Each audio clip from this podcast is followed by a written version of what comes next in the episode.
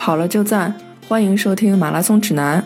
呃，同样的速度，比如说你就是一个七分的速度，七分的配速，你是用呃两百步平跑，它是一个心率；你是用两百一是一个心率，是用两百二是一个心率，心率差别会非常大。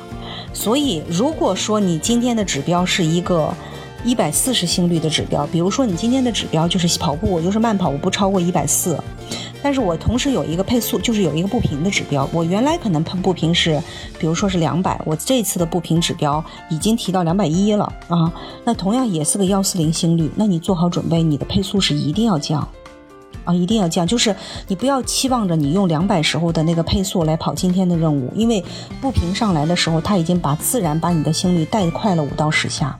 也就是说，你的心率通过这个步频已经提升五到十下，你还用原来的这个配速去维持的话，它心率就会冲冲破了你自己设定的目标，啊，所以所以一定是你要做好这个准备。所以其实比较高水平的人练步频，他可以在七八分的配速练到二百五，就是七八分的配速，我把我的步频仍然跑到两百五，这才叫本事，不是说我那个步频上来了，我砰的一下，我那配速也上去了。那你就没法没心率也上去了，什么都上去了。这个这个的问题在于说你没法持久，没法持久。因为我们通常说的有氧跑，对于一个马拉松选手，你一周要练到的有氧跑，你可能时间会很长，长的这一个单次可能就会达到一百分钟，短的单次也在六十分钟，对吧？那你高步频、高步幅、高心率，你是没有办法达到这么长时间的，啊，强度太大呀。所以我要到的是低强度、高步频、长时间。啊，这个低强度，所谓的低强度，指的是心率要控制住，要控制住。其实一个一百分钟的步频练习，强度一点都不低，一点都不低。练下来，练下来，真的你会觉得，你得亏有指标，你要没指标，你这一百公分钟磨死你，还不知道在练什么。啊，就是这个指标会让你觉得你今天练的特别到位。嗯，从各种跑步技术上控制上，心率还控制的很好，他练的特别到位，就特别高效。所以我们就是一直在强调聪明的练嘛，一定是聪明的练。你你聪明的练不是说，哎，别人跑一周练四次跑全马，我一周两次我就跑全马，不是这样聪明啊，这叫小聪明。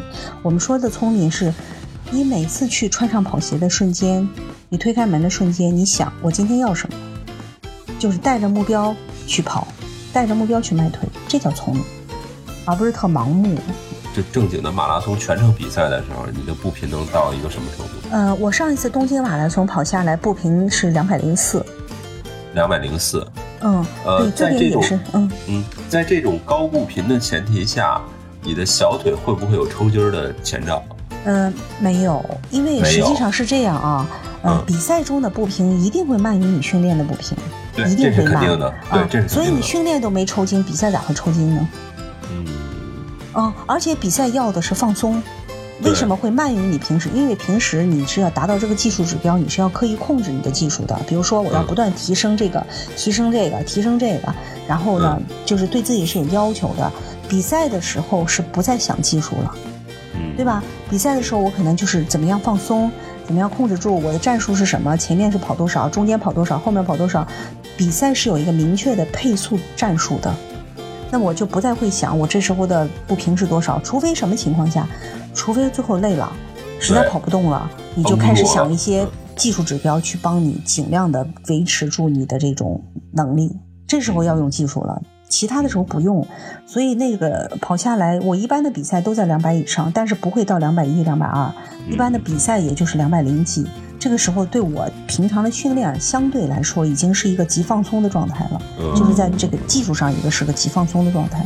嗯，对。然后那个那个要不要明确一下，就是男生和女生他们的训练的目标步频大概是多少的范围呢？过一个男的，他说他一百八的步频或者一百九，总体来说就非常不错。嗯，是一个非属于一个非常不错的范围，但是如果一个女的，尤其像我这种身高的女的，如果我说我的步频是一百八、一百九，那就是感觉上是说还有很大空间，你可以提升，因为这个东西你是你的身高啊，决定你是要靠技术嘛，技术来呃减少减少你的这种体力消耗。你像孙飞，他当时跟我说，一开始好像你是一百七，对吧？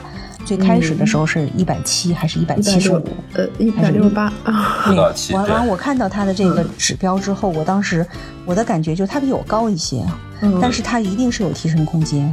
嗯，但比如说我可能我的目标要提到一百九、两百，他的目标可能比如说一百八、一百九。就先照着这个目标就很不错，因为对他来说，这个提升的幅度已经很大了，提升的幅度。嗯嗯，但是呢，对于女的来说，一百六十八、一百七就太低了。就是你平时训练要用百分之百的力量，比赛中可能是百分之八十。你相对来说，就是你平时的步频的练习在一个水平，你比赛的时候可能只能达到它百分之。八十五九十的样子，因为比赛要放松，比赛要放松，所以叫做比赛的时候跟平时的比，比赛要有余力，留有余力的去比赛，才不会导致着说你在在比赛的时候出现很多问题。啊，训练是训练，因为我们训练的时候可以把步频练得很高。